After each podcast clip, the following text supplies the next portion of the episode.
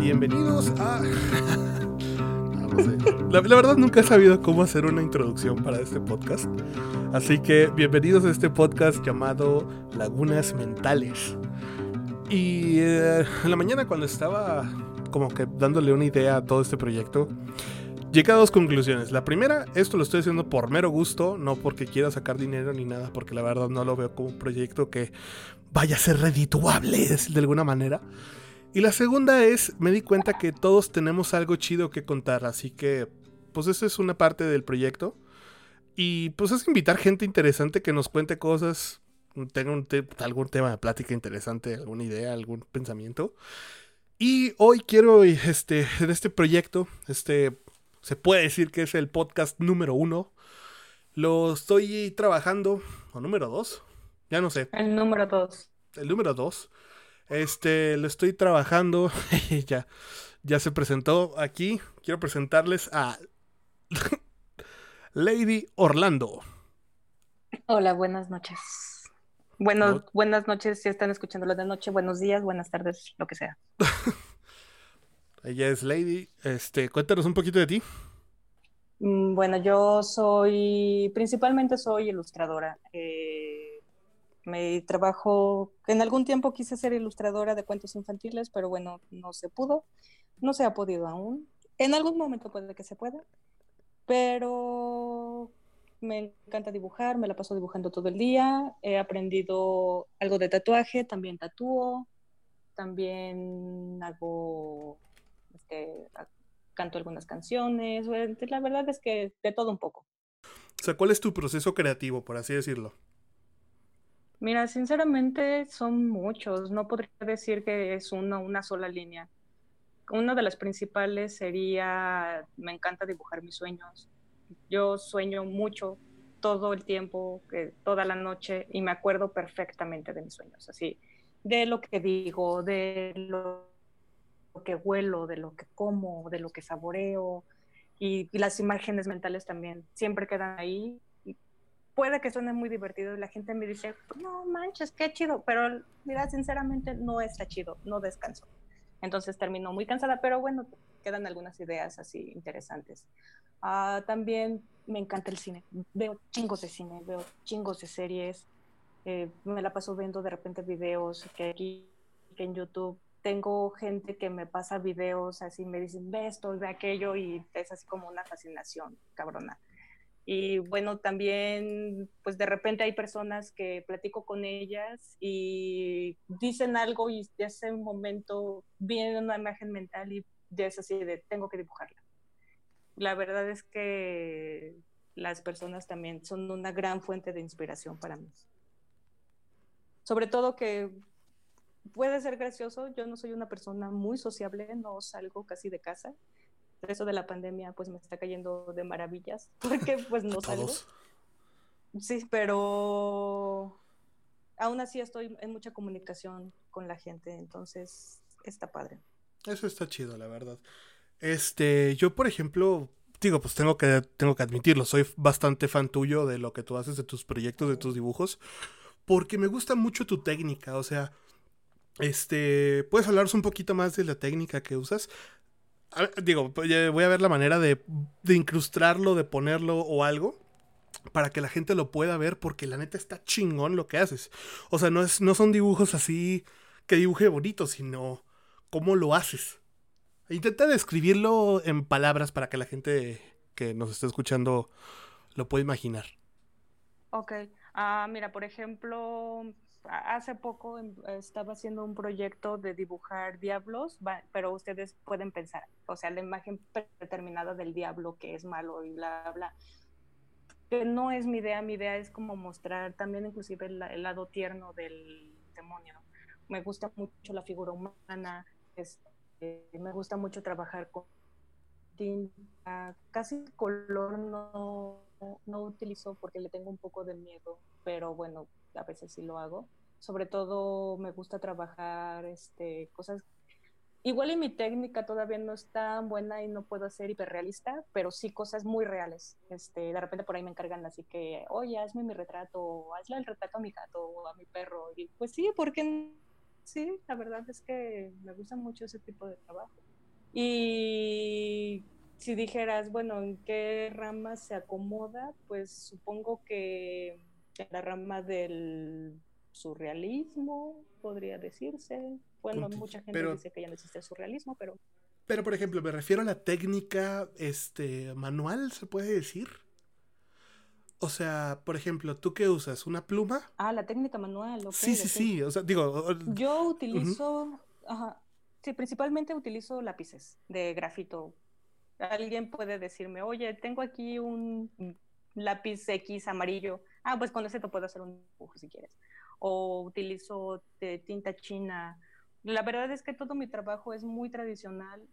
No porque diga que el arte digital no es bueno no, el arte digital está muy chido, pero yo soy una plasta babosa con esto de la tecnología, vamos a ser sinceros, no soy buena, pero pues mm, la verdad es que logro lo que quiero o casi logro lo que quiero con, con un lápiz y de ahí, de ahí parto. Por ejemplo, yo, yo en lo personal estoy totalmente a favor de lo que dices yo estoy, ¿cómo te puedo decir? Yo no, una de mis, así voy a ser como, una pequeña ramificación de lo que contaste de lo de, la tecnología. Yo estoy igual. O sea, a mí me encanta la animación, no tienes una idea. Es uno de mis sueños frustrados ser animador. Y cuando descubrí que podía hacer animación de stop motion, dije, ah, mira, o sea, puedo animar sin necesidad de, ¿cómo se llama? De... Ay, güey, ¿cómo se llama esto? De una computadora profesional, digo, una computadora o un, software o conocimiento, por así decirlo, ¿no? Eh, y, me gusta mucho lo orgánico. Yo sé que van a, las personas que están escuchando decir, ay, qué vamos a eso. No, no, no. O sea, a mí me gusta agarrar las cosas y decir, ah, mira, yo puedo hacer que, la, que el monito salte porque yo estoy agarrándolo y dándole ese efecto al tomarle la fotografía. En cambio, pues hay muchos amigos que son bastante buenos animando, que por cierto los admiro, cabroncísimo. Y digo, no mames, o sea, yo siempre quise, siempre quise aprender a animar de esa manera, de esa técnica. Pero pues la verdad no pude. Y para mí el stop motion fue como ese escape a, a poder animar sin tener que aprender una técnica digital. Y es lo mismo que tú estás haciendo al dibujar al dibujar este en papel y hoja. Digo, en papel y pluma, perdón, no, no, papel y pluma, papel y lápiz, o sea, lo tienes, es que es lo más bonito de todo esto, que tienes el control más real de las cosas. Vas a decir de computadora también, claro. O sea, hay gente que es increíble dibujando. O sea, tengo amigos que son. o sea, yo la verdad tengo amigos súper talentosos que admiro como no tienes una idea. Pero a mí siempre me ha gustado mucho el ver dibujos este, real, dibujados a mano en, una hoja, ¿sabes? Porque también tiene su grado de dificultad. En computadora lo puedes borrar fácilmente. Si no te gustó, pues, ah, mira, le quitas el este. Pero en... Sí, que, ya no te gustó cómo le quedó el ojo y se lo moviste. Por Ándale. O sea, ¿puedes contarnos un poquito de lo que te ha pasado con dibujos así? Sí, fíjate que de hecho sí, me, sí he tenido experiencias buenas y experiencias muy malas. Y malas hasta en el sentido en el cual digo, Ah, ya hice mi boceto, está ahí a lápiz, muy hermoso. Ok, ¿qué sigue? Lo que sigue es cómo va a terminar, qué le voy a hacer. Y digo, mm, podría funcionar ponerle tinta. Y a medio dibujo me doy cuenta de que no funciona la tinta, que no era lo, que el dibujo era lo que quería, no. o sea, con esta onda de lo que es orgánico, es casi como si lo escucharas, como si te dijera, yo necesito ser así.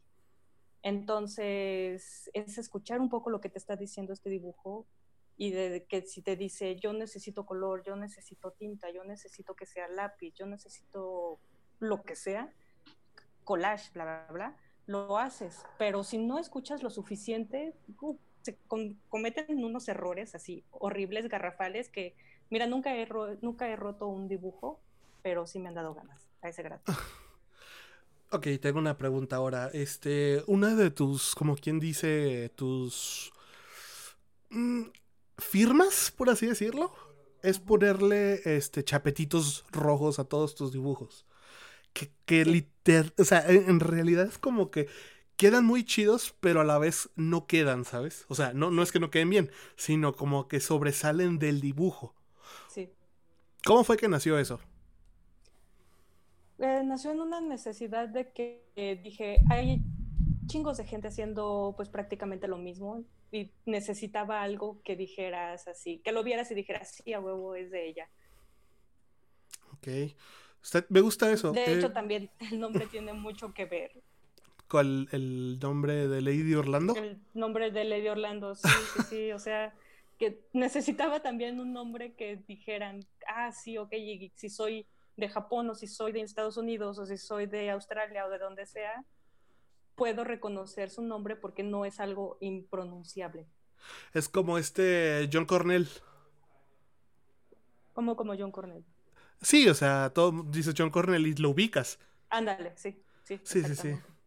Fíjate que eso, está, chido. Sí, lo de las chapitas fue exactamente igual. En ese momento necesitaba algo que me funcionó, sí, me funcionó muy bien. Ahora muchos me dicen así de, ay, que las chapitas y no sé qué. Y de repente, lo admito, hay momentos en los cuales digo, híjole, pues ya quisiera no usarlos, pero ya me encasillé. Sí, me, ha pasado mucho, ¿eh? O sea, yo, siempre decía, híjole, o sea, por ejemplo en las historias, ¿no? En los cortometrajes. Mi, por así decirlo, mi, de cierta manera, mi firma era de que un personaje tiene que morir. Ah. O, sea, digo, eh, de cierta manera, ¿no? Y luego, una vez me acuerdo que estaba escribiendo un cortometraje y dije, oye, pero pues, no tiene que morir realmente. Y es como que te das cuenta de que en realidad lo que estás haciendo con tu firma es. O sea, sí es tu firma, pero al final de cuentas es tu idea. O sea, es, tu, es como el toque que tú le des. Porque si ahorita eh, lo chingón de ti es, por ejemplo, en tus dibujos, si se los muestras a alguien y no le ponen los chapetitos, van a decir, a huevo es esta morra. O sea, no necesariamente tienes que poner los chapetitos ya, porque ya tu técnica, porque parece como puntillismo, ¿eh? quiero que sepas. Ah, ok. Sí, está bien, chido, está bien chido. Este, evoluciona a eso y está genial. Ahora, vamos a apartarnos un poquito de los dibujos, porque luego la gente va a decir, nomás van a hablar de dibujos. Exacto. ¿Por qué diablos? ¿Por qué diablos los diablos? Sí. ¿Por qué diablos los diablos?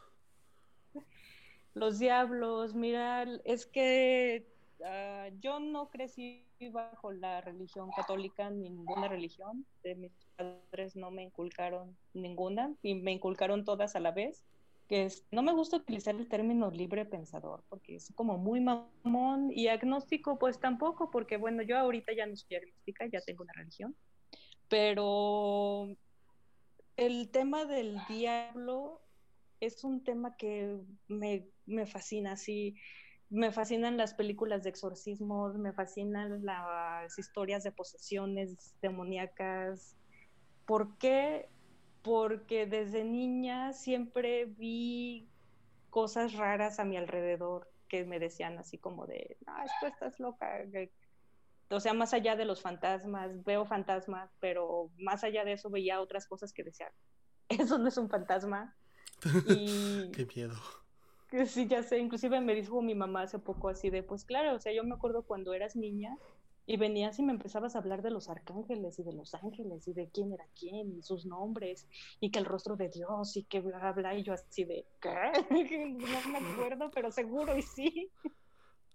Entonces siempre he estado muy en contacto con todas estas entidades que pues ahí están, o sea, fuera de la religión existen.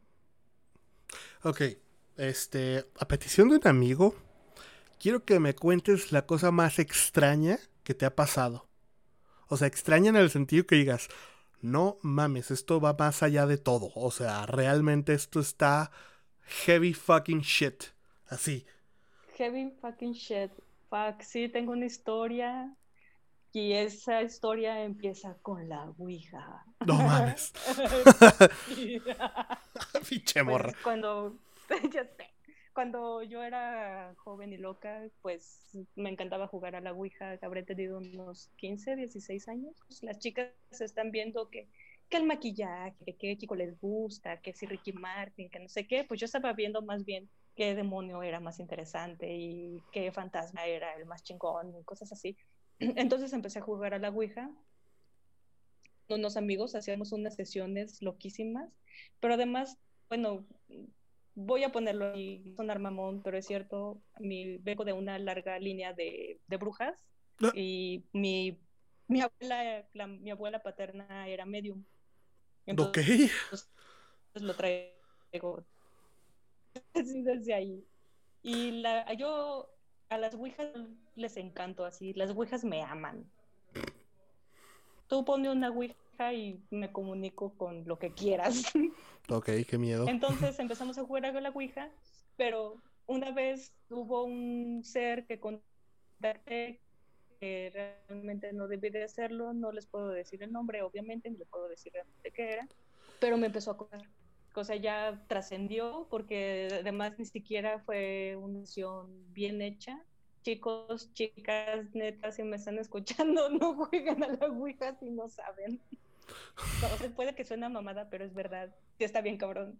Entonces, este, no podía dormir, no podía comer, eh, escuchaba voces, es- veía sombras, todo el tiempo estaba de mal humor y sentía que me acosaban así constantemente, me jalaban las cobijas, me jalaban los pies, se me perdían cosas, dolor de cabeza constante, bueno, así horrible, horrible. De repente escuchaba 20 mil voces al mismo tiempo que me gritaban mi nombre y era así como de, ah, basta.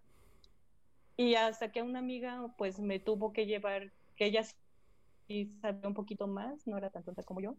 Y aquí en lloré Se está cortando un tantito el audio, perdonen. a catedral. ¿Puedes repetirlo? Sí, sí. Es que se está cortando un tantito el audio. Creo que es por el internet. Eh, ¿Crees? Sí. Va. ¿En qué, a qué, qué repito? Eh, una amiga tuya te llevó a. Mm. Una amiga mía me llevó, una amiga mía me llevó a, a Catedral, aquí en Morelia. Y yo lo único que me acuerdo es que cuando quise, bueno, cuando ella me quiso meter a la catedral ya físicamente, para mí, neta, era como si me estuviera quemando viva en ese momento. Sentía todo mi cuerpo como ardía y empecé a gritar del dolor. ¿Qué pedo? Me, sí, me desmayé. Y lo siguiente que me acuerdo es que estábamos ya dentro de catedral y yo estaba, Eh, pero se- así ¿Estabas qué? llorando, llorando a Ah, ok. Y sí, ella ya después me dijo así como de eres una tonta y no sé qué, bla, bla, bla. Pero me ayudó a deshacerme de esta entidad y fue algo muy fuerte. Cre- Creo que sinceramente es lo más fuerte que me ha pasado. No, fuck. ok. Vamos a cambiar de tema porque la verdad sí. Yo sí Sí, soy un poco. muy denso. Sí, sí, sí. Y aparte yo sí soy un poco susceptible, no te voy a mentir. Ah, está bien, no te. Sí, no. Este. Por ejemplo, eh, una de las cosas que más te han gustado hacer a ti. Vamos a decir, ¿no? O sea, ahorita ya empezaste a, o sea, empezaste a dibujar, pero ¿qué es lo que te impulsó? Aparte de dibujar, ella es eh, mi queridísima amiga Lady, es tatuadora. Este. ¿Qué te iba a decir? ¿Qué es lo que te impulsó a tatuar? O sea, ¿qué es lo que te llevó a ese nivel? Mira, para empezar, yo siempre quise tatuarme. Desde bien chiquita, yo me acuerdo que le decía a mi papá, yo cuando crezca voy a estar toda tatuada como baño de central.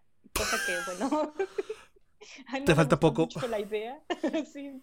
Al principio fue muy difícil para que mis papás se lo aceptaran, pero bueno, a mí me valió y me empecé a tatuar. Y me gustó mucho, me gustó mucho esta idea de poder plasmar algo en la piel y además algo que sí admito que tengo como dos tatuajes que no me gustan, pero bueno, me los hice muy chava. Pero es que es otro rollo, es, es maravilloso trabajar en la piel. Digo, no, no soy la gran tatuadora ni tengo todos los años del mundo que estoy aprendiendo. Creo Ujú. que mucha gente que conozco también dice lo mismo y puede sonar mamón, pero es cierto, o sea, este, tengo dos muy buenas amigas tatuadoras que con ellas híjole, he aprendido así un chingo, morras, les agradezco todos sus, sus tips y demás. Y además el el trabajar con la persona y trabajar con la energía de la persona que está hasta este, es muy gratificante trabajar con la energía de las personas, con estar ahí, estar en este momento que sí es un momento de dolor, pero neta que vibramos en otra sintonía. El dolor trae algo muy impresionante como la energía de las personas. Ok. Eso está interesante, ¿eh? Yo sé que repito mucho eso, pero eso está chingón porque no lo había escuchado. O sea, el dolor viene, se, se mueve. Eh, ¿Puedes repetirlo? ¿Cómo lo dijiste? Ya. El dolor. que el dolor mueve las energías de las personas. Órale. Yo sé cómo decir, ¿qué pedo, no? O sea, es, que mi, mamá tiene una frase muy buena que siempre me dice, este, mover energías. Y no me refiero a, sí, energías astrales.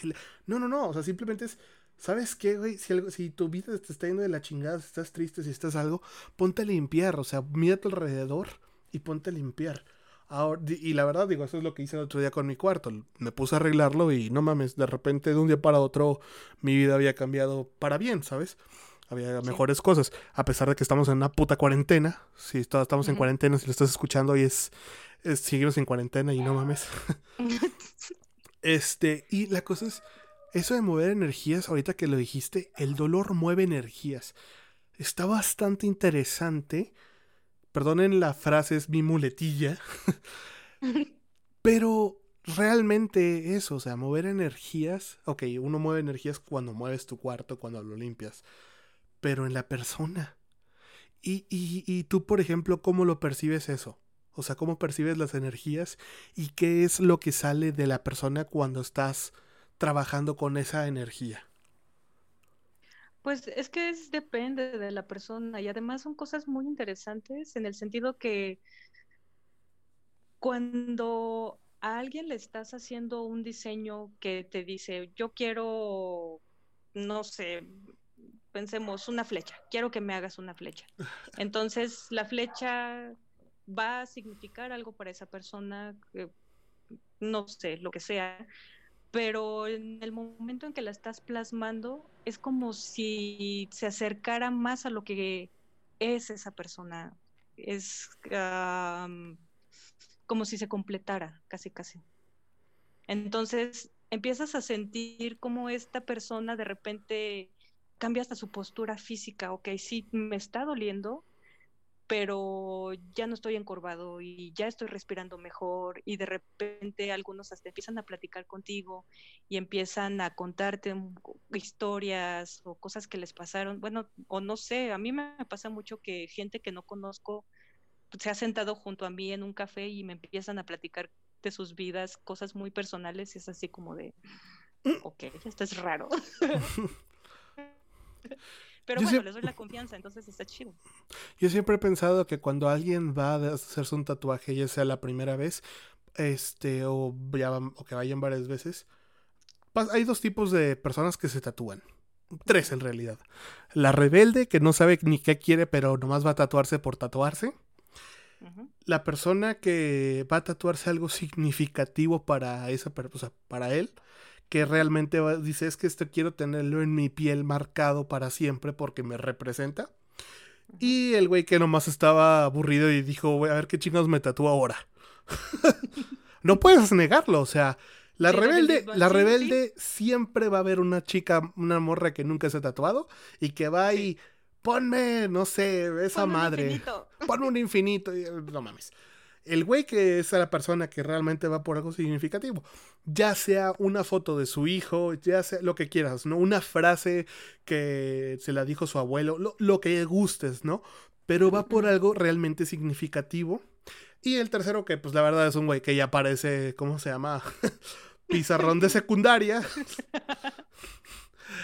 No estoy ofendiendo a nadie, esperemos que nadie se ofenda, pero la verdad digo, pues hay gente que si nomás va y se tatúa por tatuarse, o sea, y creo que muchos lo hacen por sentir ese dolor. No sé si, si te lo hayan dicho así, porque mucha gente, al menos amigos me han dicho, es que una vez que te tatúas, te gusta ese sentimiento, ese dolor, ese, ese, sí, pues, sentimiento, valga la redundancia, y vuelves a ir por más, o sea, es como ese, ese, ese, ese dolorcito rico, ¿sabes?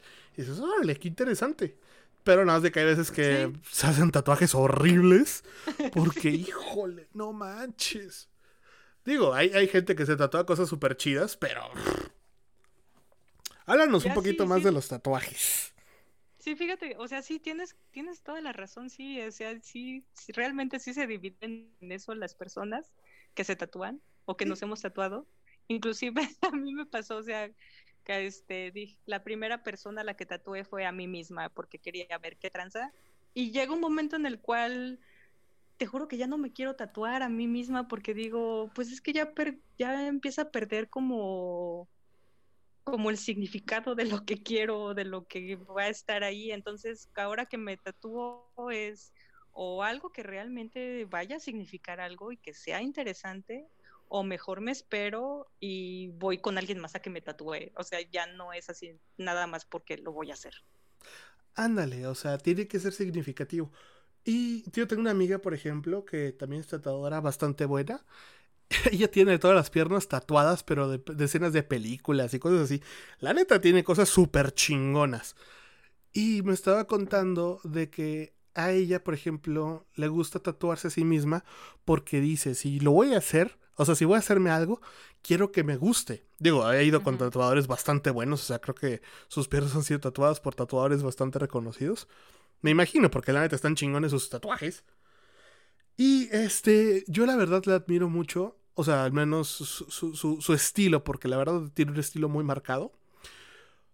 Me agrada bastante como ella lo que hace, porque no, no es como el típico de, no, no, yo te voy a tatuar a mi estilo, ¿no? Si la persona llega y dice, oye, quiero esto, ella va a hacerte dos cosas. La primera, pues va a hacerte el sketch de lo que tú quieres, ¿no? Y la segunda va a hacerte el sketch, pero a su estilo. Mm, o sea, es como de que, ok, déjalo de un twist, ¿qué te parece esto? y dices, no, ¿sabes qué? Me gustaría mejor esto. Ah, ok. Y ella amablemente te va enseñando, te va diciendo cómo lo va a hacer. Pero, eh, ¿cómo te puedo decir? Este, eh, lo hace de una manera tan chida que te sientes cómodo, ¿sabes? Y digo, no por nada tiene la, agenda llenísima. digo, pues ahorita ya no tanto por el coronavirus. Pero, coronavirus. Pero está chido, o sea, la neta está chido ver cómo la gente crea esa confianza, ese vínculo con. Y, es lo mismo, o sea, es que un tatuaje no es déjame, ráyame hoy y la semana, mañana, la semana siguiente este, ya no hay nada. O sea, es algo que se te va a quedar ahí permanentemente. Si la tinta está buena, obviamente. Claro. No, y si además si el tatuador o la tatuadora son buenos, también tiene mucho que ver. Pero, o sea, imagínate llegar a la confianza de que alguien te tenga esa confianza de decirte, ok, quiero que me, ¿cómo se llama? Que me tatúes las manos. ¿Por qué las manos? Porque es lo más visible. O sea, imagínate tener esa confianza que alguien llegue contigo a tenerte ese, ese, ese, esa confianza, pues. Ya sé que estoy repitiendo un poco las cosas ahí, perdonen. Pero vuelvo a eso. es lo que digo, o sea, que, que, que, llegues y le digas, ok, quiero que permanentemente me pongas aquí esto. Y es, ¿sabes? No es como una hoja que vas a desechar. Creo que ser tatuador es algo muy importante, muy fuerte, porque estás dejándole una marca a alguien. Es como una, como una, ¿cómo se puede decir? Una cortada en la cara, vamos. Sí, claro. Hablando de... Y además, sí, es que, sí, o sea, sí, por ejemplo, si te vas a hacer un tatuaje en algún lugar que sea muy visible, pues es lo que le estás presentando a la sociedad, o sea, no puedes, digo, quisiera que pudiéramos ser lobos que estamos ahí en nuestra cueva y que nadie nos vea, qué padre, pero no es cierto, o sea, tienes que salir, tienes que ir a la tienda, tienes que ir al banco, tienes que ir a un montón de lugares y te vas a enfrentar también con gente que no le gustan los tatuajes, que tienen ideas erróneas, que todavía tienen creencias así muy raras acerca de qué es una persona tatuada y pues lo que tengas te va a representar, quieraslo o no. Claro. Pero creo que ya la, la, sociedad, digo, yo sé que todavía hay gente que, la, que va a ver feo a alguien que esté tatuado. Pero creo que ya está como que madurando eso. O sea, sí, todavía hay gente que juzga, sí, sí, sí, completamente. Y más la gente que se tatúa los ojos. no mames. Sí, sí, sí, este, fíjate que con eso de que se tatúan los ojos, yo tengo un primo, primo, te amo. La verdad es que lo quiero un chingo, mi primo sobrino, porque realmente es mi sobrino, pero le digo primo.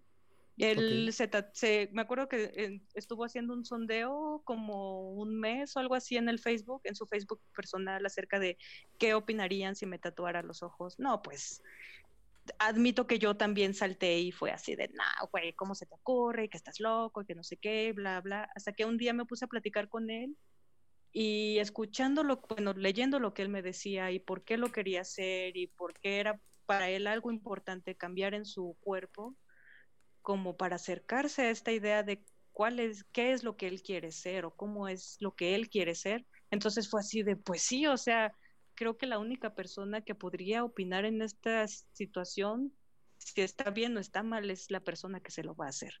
Exacto, porque a final de cuentas, o sea, ok, tenemos este cuerpo, tenemos este vehículo de carne que nos mueve de lugar a lugar, porque a final de cuentas eso es lo que viene siendo un cuerpo si le quieres poner calcamonías, pues no hay pedo.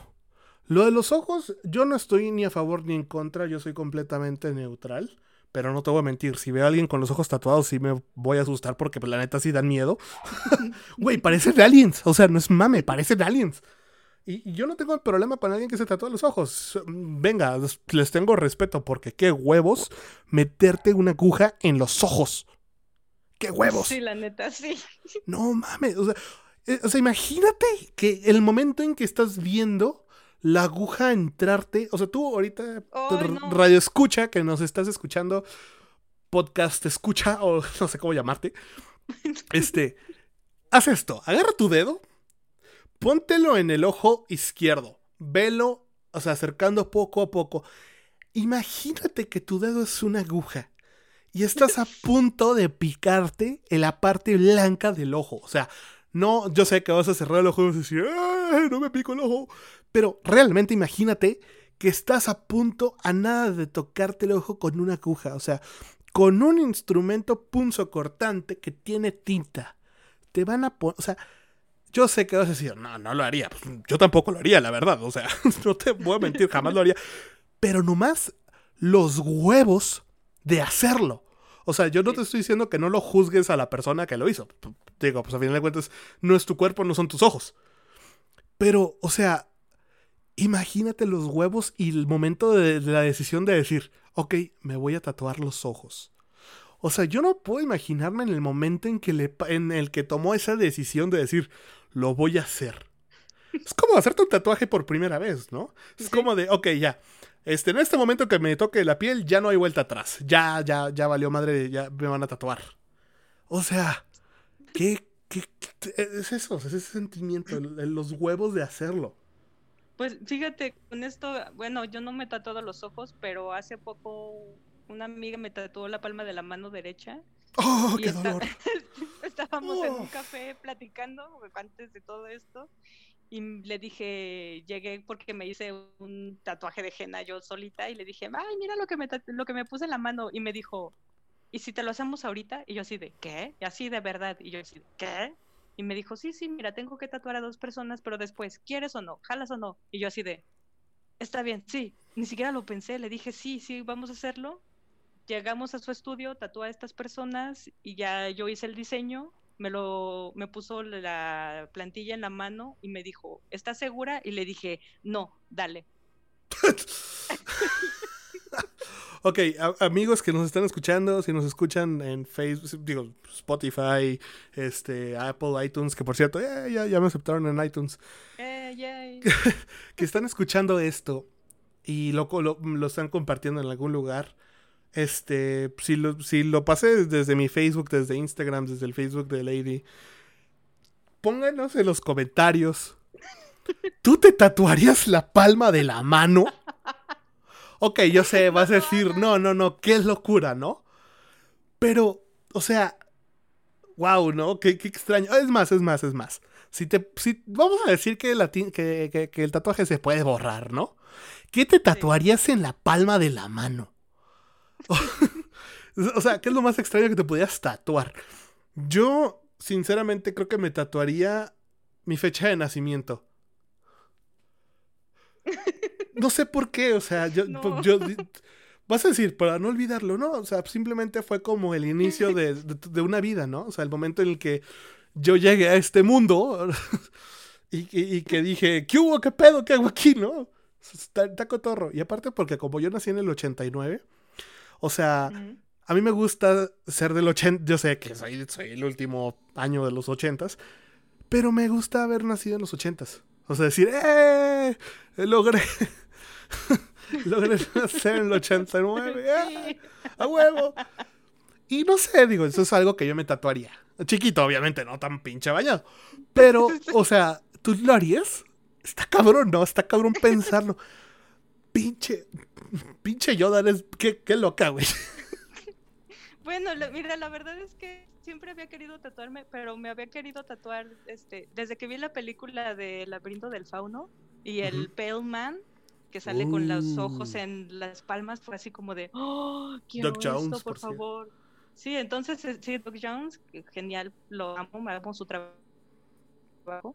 Y bueno, amo el trabajo de Guillermo del todo también. Entonces, para mí siempre fue así como de yo quiero eso en mis manos ya. Por eso fue que decidí, sí, me voy a tatuar un ojo en una mano. Me dolió horrible. Es de las experiencias más dolorosas que he tenido en toda mi vida. Bueno, es ahí, bueno, me quitaron el apéndice. Neta, si se quieren tatuar las manos, las palmas, sí piénsenlo. No, lo haga, compa, no lo haga. No lo haga, compa no lo haga. Güey, es que qué loco, o sea. Pero es muy divertido. Por ejemplo, este, a ver, quiero que me cuentes qué es la que es el tatuaje más extraño que te han pedido. Ah, oh, sí, tengo una historia de un tatuaje que el cual me negué a hacer, por cierto. Quería una, eh, una obra de Botticelli que es la Venus que están haciendo de una concha pero quería que todo fuera como muy psicodélico. Bueno, para no hacerse las largas, esta idea fue que tuvo en un viaje de ácido. Que la neta está muy chido, muy, muy chido, pero en tatuaje no iba a funcionar. Entonces sí le tuve que decir perdón, pero no. Por tu bien y el bien de tu piel, no. ¿Por qué? Porque eran muchos colores. No, no, no tanto por los colores, sino eran demasiadas ideas. Y el problema es que, o sea, la gente no se da cuenta de que vas a hacer una línea la cual pues se puede expandir porque es piel. Entonces puede que no funcione. Ya. Hoy deja tú, pues, o sea, era parte bastante chamba, ¿no? O sea, aventarte algo así no es como de que, ah, sí, déjame, uso cinco colores y ya. No, no, no. Estamos hablando de un espectro de colores enorme, o sea, larguísimo. Exactamente, es como si me dijeras, de mí, ¿cuál es el tatuaje que me quisiera hacer y que ya todo mundo me batió? Bueno, casi todo mundo, pero yo quisiera tatuarme en la espalda una ouija. pero todo mundo me dice así, de estás loca, yo no te voy a tatuar eso. ¿Por qué? Tiene que mover mucho también no, no, sé si todos los tatuadores tengan esta onda o no, pero la verdad es que sí te involucras con la energía de lo que estás trabajando, quieras o no. Entonces, para algunos involucrarse con ese tipo de energía es así de, no, gracias, no necesito eso en mi vida, lo cual es muy sano. Pues sí, digo, pues al final de cuentas no es cualquier cosa, estamos hablando de una ouija. Exactamente, sí, también me una mujer una vez quiso que le hiciera una santa muerte y pues no, pues ahí sí por mi religión no lo hice. Y hiciste bien, porque la verdad sí. Digo, no estoy nada, no estoy, no vamos a hablar de religiones, pero pues sí, es, algo, es algo en lo que no nos, o sea, hay gente que pues sí, no. lo mejor es alejarse eh, lentamente de eso. Sí, exactamente. Y bueno, este, bueno, ya si quieren saber mi religión, yo soy Wicca, entonces, amor y paz. Sí, no, no me meto con cosas muy locochonas. Sí. Ya, antes sí, ahorita ya no. ¿Qué es lo más loco que te has tatuado tú? ¿Yo a mí misma? Eh, ¿O te he tatuado?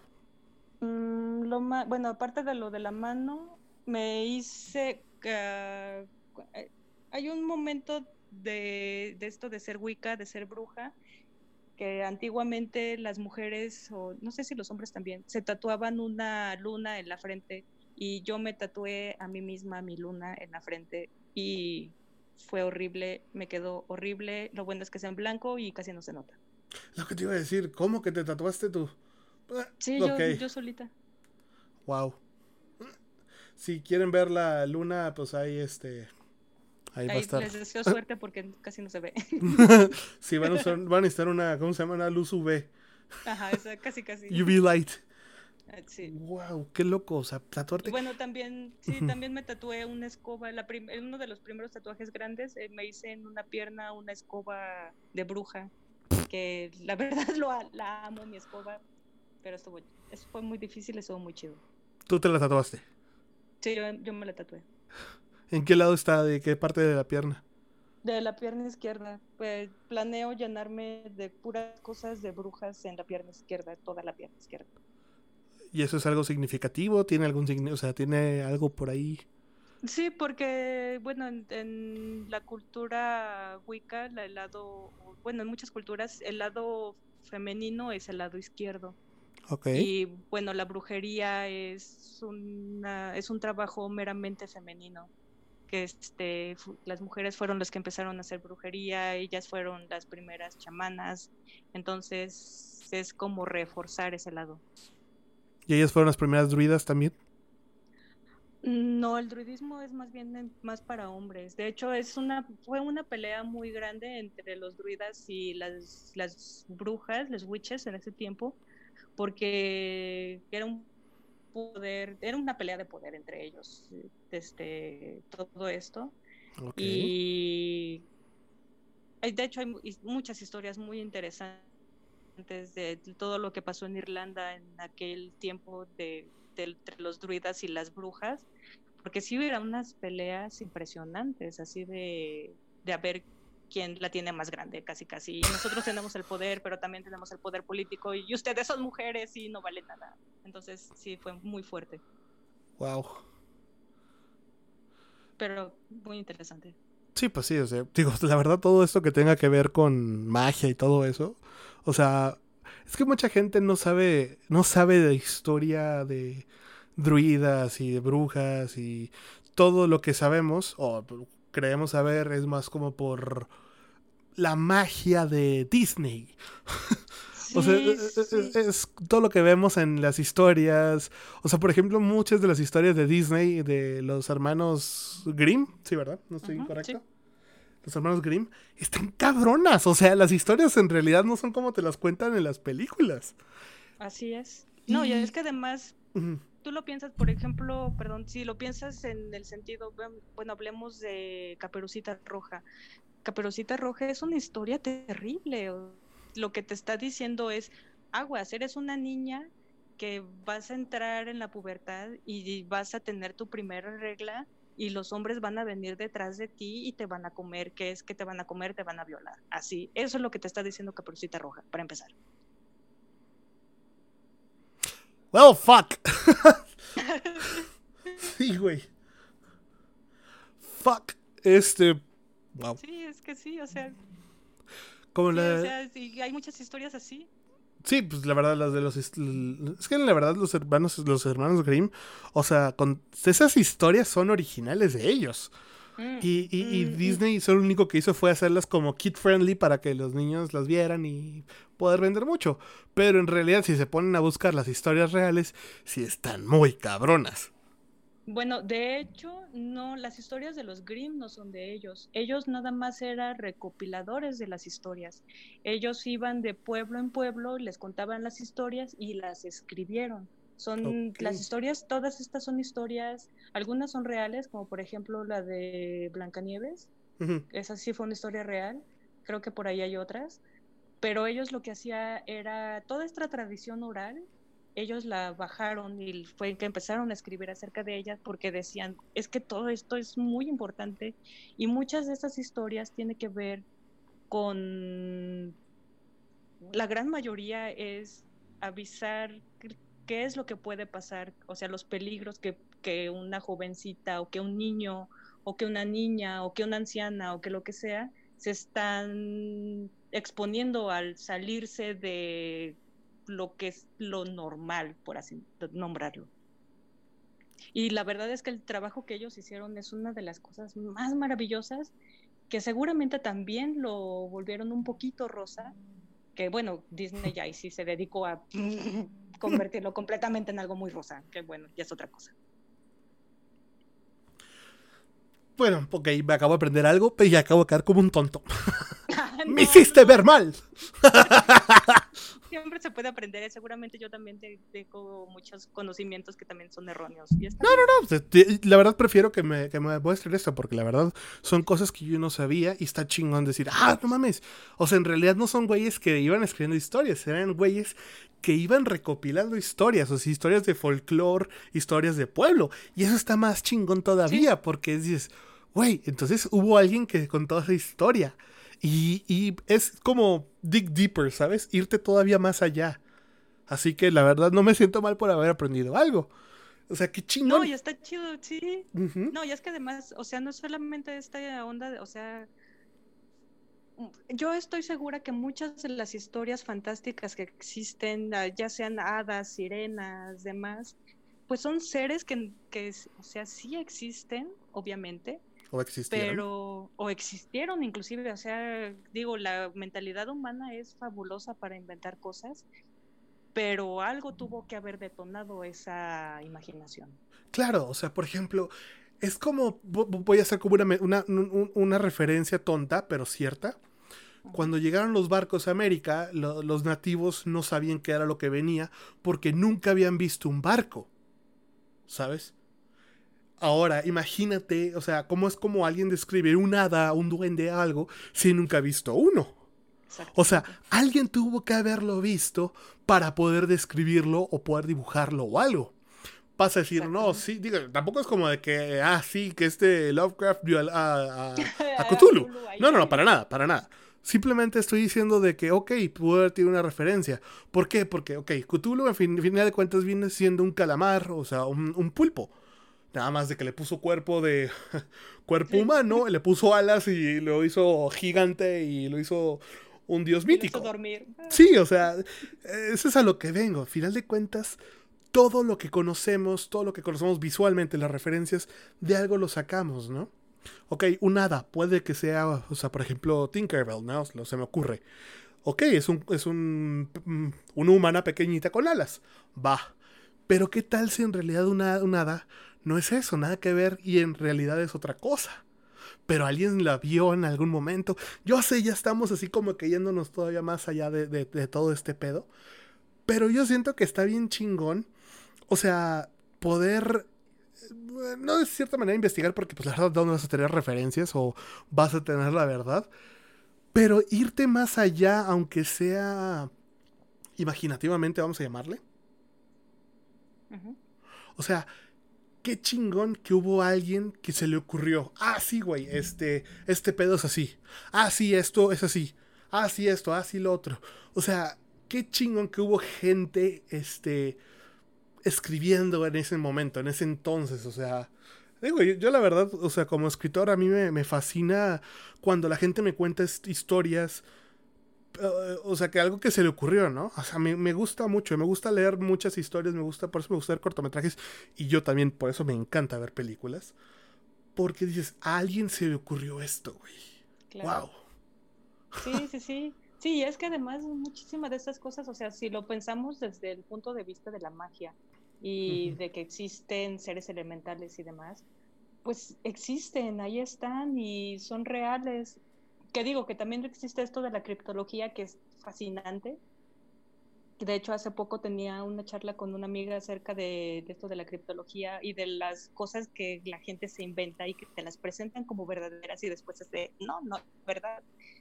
Pero, mira, creo que algo se vuelve de verdad en el momento en que lo nombras. Exista o no, ya es verdad. Sí, eso me recuerda mucho a una historia de Lovecraft, la del extraño, el extraño caso de Dexter Ward. Cuando. O sea, e, e, e, el, todo, todo. No sé si la leíste la historia. Sí, va hace años, sí. o sea, me encanta porque es. Todo este pedo de la. Del necro, ¿Cómo se llama este güey? Necronomicon. no, no, no. ¿De Abdul Israel? O sea, el, el, el- ¿Cómo se llama el tío? Que era como un Warlock. Se le tiene un nombre. Ah, sí, sí, sí, Necromancer. Esa es la palabra. Necromancer, sí. Ándale, Necromancer. O sea, yo sé, y estamos. Está medio locochona esta historia, pero- digo, esta idea, pero está bien chingón el hecho de que, ok, desde el momento en que lo nombras es real. Ok, imagínate un Necromancer sacando bestias, demonios, etcétera. O sea, no existen, pero cuando empieza a crearlos, empieza a hacerlos, empieza a renacerlos, revivirlos, recrearlos, es como que dices, wow, cabrón, o sea, este pedo estamos hablando de creacionismo. Sí, ¿Sí es una palabra eso? sí creacionismo, claro que sí. Genial. ¿eh? Sí, porque, inteligente. sí, wow. Pero es que además, o sea, así empezaron las religiones, todas, y así empezó un, un montón de cosas que, que, pues sí, sí, así empieza. No existía y ahora existe. Es como, imagínate, vamos a decir, ¿no? Está este eh, Steve Jobs, mueve la mano, hace un truco y dice, y ahora aparecerá un iPhone. Y le aparece el iPhone en la mano. Y dices, he creado un iPhone. o sea, Miren mi creación. eh, miren, mi cre- y la neta, pinche vato se aventó algo muy cabrón. O sea, imagínate qué chido poder decir, pensar algo y que se cree en el momento, ¿no? O sea, que se materialice. Esa es la palabra. O sea, estamos materializando. Eso es lo que me gusta a mí de las historias. Materializas cosas. Materializas Sí. objetos, personas, lugares. Pero no físicamente, sino en un universo eh, mental, vamos. Porque al final de cuentas, cuando lees, todo está en tu mente, todo, todo te lo imaginas. Pero es increíble. Pero es que mira, es como, por ejemplo, a mí uno de los personajes del terror actual que me encanta, sí me fascina, es Slenderman. Uh, Slenderman empezó como un creepypasta, pero ahorita tiene un poder tan fuerte, o sea, güey, pasó lo de las morritas estas que casi matan a su amiga. No, sí la mataron, ¿no? No, no la mataron, este, ella terminó en el hospital y las chicas, una creo que en la cárcel y la otra en un psiquiátrico, pues de por vida. Wow. Sí, sí supe, Pero- o sea. Ajá, pero imagínate, o sea, imagínate qué tan grande se convierte algo en la psique humana que llega a ese grado. O sea, Slenderman es el gran monstruo del siglo XXI. Que, o sea, no- ni siquiera creo que la gente alcance a darse cuenta del alcance que tiene este monstruo ya en la psique colectiva de jóvenes de treinta y tantos para abajo. Por ejemplo, el Babadook. Está cabrón. El Babadook no El está. Babadook. El Babadook. eh, eh, eh. no está tan. ¿Cómo te puedo decir? No es tan. Mm, viral, vamos a llamarle. O sea, estamos, estamos hablando de, de- de una época. Este. Pues nueva, ¿no? Sí, no, no, no, no, no es tan famoso como Slenderman. Porque puedes ubicar Slenderman, pero no a Babadook. ¿Sí? Pero mira, lo que cre- creo que lo que del Babadook es que es una película que la gente no entendió. Sinceramente, perdón, perdón que lo digas, si no lo entendiste, quien, quien me estás escuchando, perdón, pero el Babadook no es más que una forma de materializar la depresión. Eso es el Babadook. El, el Babadook que era la depresión de la esposa que perdió a su marido, o sea, era el monstruo que estaba entre ella y su hijo. Y así, o sea, e- es, eso. Es realmente es un monstruo terrible, tangible, que muchos lo vivimos, algunos lo estamos viviendo, otros ya lo trascendieron, pero ahí está. Y podría tener un alcance muchísimo más grande, pero es no fue bien entendida de qué iba la historia. Por ejemplo, hay una página que se llama Secure, Contain and Protect. Asegurar, proteger y contener para los Ajá. que no me entendieron porque mi inglés está bien culero. Este, sí, es, es una página dedicada a puro, no puedo decir creepypasta porque esto ya va más allá del creepypasta. O sea, esto es, es una página donde personas, o sea, escritores literarios, porque ya vienen siendo historias, van y escriben historias súper chingonas de monstruos y sucesos y la chingada, ¿no? Pero está increíble porque de ahí han salido historias muy locas, o sea, han salido películas. Ahorita no me acuerdo de una, la verdad no, no te voy a mentir, no me acuerdo cuál salió, Pero, este. Híjole, es que te lo juro que me, se me fue el dato del cerebro. si alguien se acuerda, pues chingón. Búsquenle, digo, pues, no, no, pasa nada que la busquen en Google. Nada de que pues ahorita no puedo porque luego se va a caer la conexión. Pero este supe que se hicieron una película. Y la verdad, esa página está increíble porque tiene muchísimas personas escribiendo historias de terror. Y están, volvemos a, volvemos a lo mismo, están materializando monstruos, este, eh, sí, pues momentos, historias, todo, todo, esto. Están creando cosas geniales, súper interesantes, súper chingonas, súper locas. Y está muy chida la página, la verdad vale muchísimo la pena que le echen una leída. Se llama Secure, Protect and Contain. Secure, Contain and Protect. scp.org, no algo así. Pero está súper chingona, la neta. Y hay unas historias que sí dan un chingo de terror. Nice, no, sabía de esta, la voy a buscar también. Te va, te va, a gustar mucho. No sé si viste una, creo que estuvo rondando un tiempo por internet, el del el experimento secreto ruso de los, de los soldados que no... Sueño. Sí, ahí salió, de ahí salió esa, de ahí salió esa ah, historia. Y nada más de que lo que más... Es muy buena. Lo que más daba terror obviamente era la imagen, porque dices, ¡ay! Pero sí, de ahí salió esa. Es que fíjate que con esto de los monstruos, el monstruo mientras más humano sea, más miedo causa. O sea, no mientras más humano sea, sino lo que esté más cercano a nosotros es, o sea, en su momento fue el monstruo de Frankenstein, que bueno, el error muy común es que la gente crea que el monstruo de Frankenstein se llama Frankenstein. No, es nada más el monstruo. Sí, solo es un monstruo. Frankenstein es el doctor. Ajá, el doctor, exactamente. Pero bueno, o sea, imagínate en, su momento, Mary Shelley les implantó esta idea de algo que es suprahumano. Y eso da más miedo que pensar en cualquier otra cosa. Claro, porque al final de cuentas les está demostrando que el monstruo es el humano. Exacto. Es como en, la película, bueno, no sé si vieron la película de La vida de Pi, también es un libro maravilloso, que le dice el papá al niño, ¿cuál es el animal más peligroso dentro de un zoológico? Y bueno, el niño dice que el tigre, que el león, que bla, bla, bla, bla, y le dice al padre, no, el animal más peligroso dentro de un zoológico es el humano. ¿Por qué? Porque el humano tendemos a humanizar. Ves un gato y lo humanizas, pero el pinche gato un día te va a rasguñar y te va a meter una putiza. Así. ¿Por qué? Porque es un animal. Y al final de cuentas, ¿qué es, más, ¿qué es más fácil que te mate? O sea, ¿qué crees que mate más fácil? ¿Un tigre o un cazador? ¿Un tigre o un qué? O un cazador. Un, cazador, obviamente. Exacto.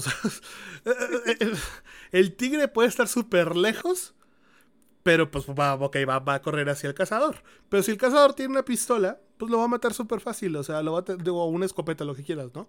O sea, a final de cuentas, ¿quién es el, quién es este más este. ¿Quién es el cazador más efectivo? Pues el humano.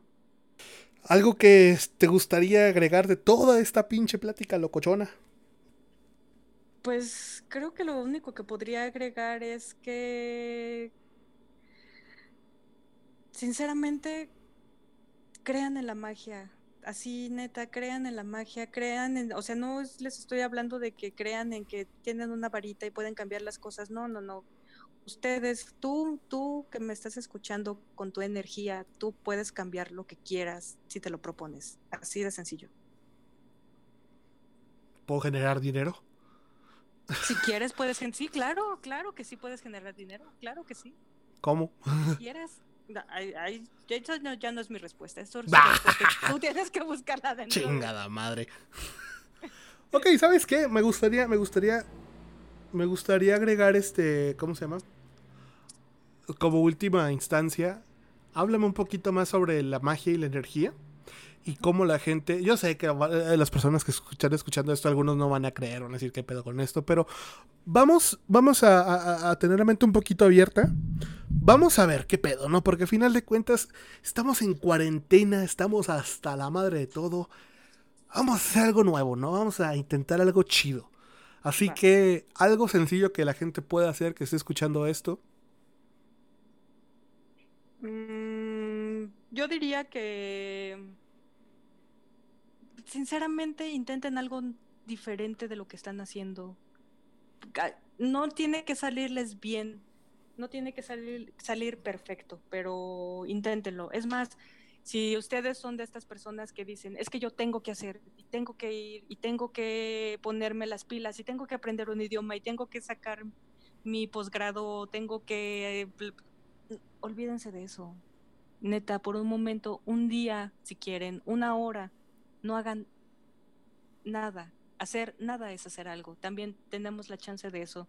Tenemos la chance de parar. Tenemos la chance de disfrutar, simplemente quedarte sentado o sentada. No importa. Eh, vivimos en una cultura en la cual es la cultura de estos tenis, no voy a decir la marca, en la cual es hacer el do, do it. También el not do it está bien, el no hacerlo, no hacer nada. Dense la chance. Eso, eso es algo que yo siempre he dicho, que está bien estar mal. Y está bien estar mal. Sí, o sea, pues, no, no, no, no siempre tienes que leer un libro nuevo, aprender. Sí, exacto. O sea, no, no tienes que sacar algo de esta, de esta cuarentena. Güey, está de la chingada, no todos lo estamos pasando igual, no todos tienen dinero. O sea, algunos estamos viendo qué es que vamos a comer mañana y ni siquiera sabes. O sea, todo esto es incierto. Así que, ¿sabes qué? No te preocupes si no te está saliendo bien todo, si está de la chingada, si no tienes trabajo. De una u otra manera vamos a salir de esta. Y si algo he aprendido es que el tiempo lo cura todo. Y yo la verdad digo, por eso me puse a hacer este podcast. O sea, ni siquiera lo estoy haciendo como para, oh sí, voy a hacer podcast y voy a volverme famoso. Porque la verdad no me importa. O sea, no mames, neta no me importa nada de eso. Lo estoy haciendo por gusto. O sea, yo esto lo hago por divertirme, por platicar con alguien, por sacar algo nuevo. O sea, como digo, digo al inicio, esto, esto es una laguna mental. O sea, es a final de cuentas tener una conversación con alguien interesante y al final dejarte con algo en que pensar.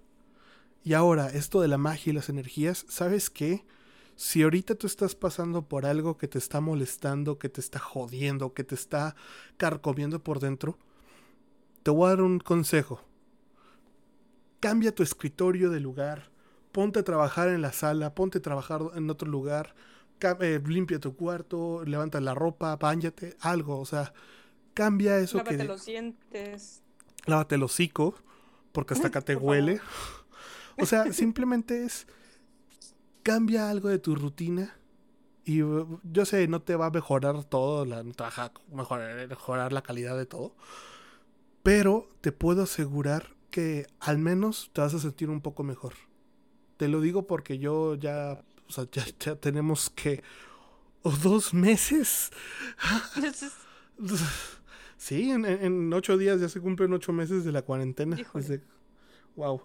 Este, y la verdad yo sí estaba súper mal, o sea, estaba que me iba a la chingada.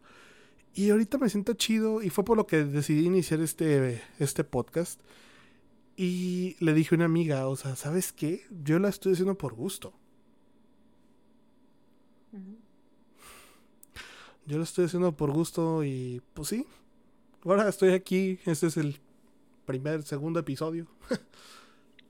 Y mira, también otra cosa es, si, te, si se llegan a sentir mal, si te sientes mal, también es válido, neta, o sea, también es válido sentirse mal, también es válido que si quieres llorar, llora, que si te quieres enojar, enójate, pero también piensa en los demás, piensa en que si estás con alguien, esa persona también está en la misma situación que tú, también se desespera, también quiere llorar, también se enoja. Y neta, la empatía ahorita es algo que necesitamos, pero necesitamos cabrón. Y eso es algo que ojalá no se nos olvide, o sea, va a pasar la pandemia y ya me imagino que todo el mundo va a andar en la calle y les va a valer tres kilómetros de... Pero hay que tratar de hacerlo, neta, o sea, no cuesta nada. Es muy fácil ser malo, es muy fácil decir no tengo sentimientos, porque es, pues sí, o sea, ya está. Lo difícil es ser bueno, lo difícil es ser empático. Y eso es a lo que nos tenemos que abocar. imagínate la gente que ahorita está pasándola mal y que está tratando de la chingada a otras personas. Y luego el día de mañana, cuando se, se acabe todo esto, Y es como de, ¿qué pedo? Y o sea, pues todo el mundo lo va a ver así como de, güey, pues ¿te acuerdas cómo te portaste? O sea, es que eso, eso, es lo interesante aquí, hay que ser empáticos, hay que aprender a, pues digo, a no ser ojetes en estas épocas. Porque está de la verga, está de la chingada. Y porque te aseguro que muchas personas, digo, ya yo incluyéndome, pues sí, también necesitamos un acercamiento físico, ya sea un abrazo con alguien, con un amigo, con una amiga, con alguien que quieras, o que si tienes, no sé, si esto estás en tu casa y en, te está de la otra colonia la persona que te gusta, pues güey, también está al pendiente de esa persona, quiérela, procúrala y no los dejes caer. Exacto, eso es lo más importante, no los dejes caer. Háblales a tus amigos, háblales a tus papás, a tus hermanos, a tus abuelos. Y recuérdales que aquí estás, que sigues vivo. sí, así, simplemente. Está cabrón, pero bueno, vamos a salir de esta porque pues no nos queda de otra. O sea, al final de cuentas, tenemos que salir. tenemos que, sí, sí. Y además recordar que igual puede que volvamos a lo mismo, ojalá no, ojalá sí nos ayude para ser mejores personas. Yo sí siento que va a ser un cambio muy cabrón, porque ahorita el estar separados es como la gente que, como cuando separas a dos, dos cachorritos, ¿no? O sea, los separas y ya cuando los dejas de nuevo que sean libres, van a correr para estar consigo mismos, o sea... Y eso es lo que siento que va a pasar con la gente. Ahorita la gente sí se ha de odiar y la que quieras. Pero ya cuando pase la pandemia va a ser como de, no mames, te extrañé. Y es como de, güey, ¿qué pedo? Y aquí te das cuenta, o sea, la calidad de persona que es tu amigo que te estuvo procurando. O sea, eso. Está, está chido, pues está muy cabrón para, para pensarlo, para analizarlo.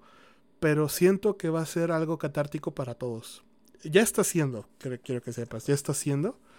y sí no te sientas mal si no leíste tu libro, no aprendiste un idioma. Neta, eso es una reverenda mamada, así que por el amor de Dios, no te sientas mal. Simplemente no te sientas mal. Simplemente con que salgas vivo y cuerdo y con muchas ganas de seguir chingando, o sea, chingando para salir adelante, no no no para joder. No, de chingar. No, no chingar, sino o sea, seguir este para adelante. Con eso está bien, con eso basta y pues, ¿quieres agregar algo más? Pues no, nada más tratar de mantener la calma. Así, y ya. A huevo. Eso es lo más importante, mantener la calma. Yo quiero finalizar este podcast, primero que nada, pues agradeciéndote. Muchas gracias por haber aceptado la invitación. Está muy chido platicar contigo. Este, voy a poner ahí los links de su Instagram, su Facebook y su página de arte. ¿Cómo te pueden Sumando tatuada. Sumando tatuada. Pues si quieres decir cómo te llamas, cómo se llama tu página de arte para que la gente te siga en Facebook. Sí, claro, este en Facebook me pueden encontrar en mi página de arte como Lady Orlando Art ART. Este, ahí van a encontrar pues gran parte de mi obra y estoy a su disposición si quieren un retrato, si quieren no sé, que les dibuje algún sueño locochón que tuvieron, con mucho gusto lo hago. Eso está muy chido. Pues muchas gracias, este Lady, por haber aceptado. Y pues finalizamos este podcast. Yo soy Blake Zúñiga. Esto fue Lagunas Mentales. Y espero haberte dejado con algo en qué pensar. Y nos vemos en el siguiente podcast. Hasta luego.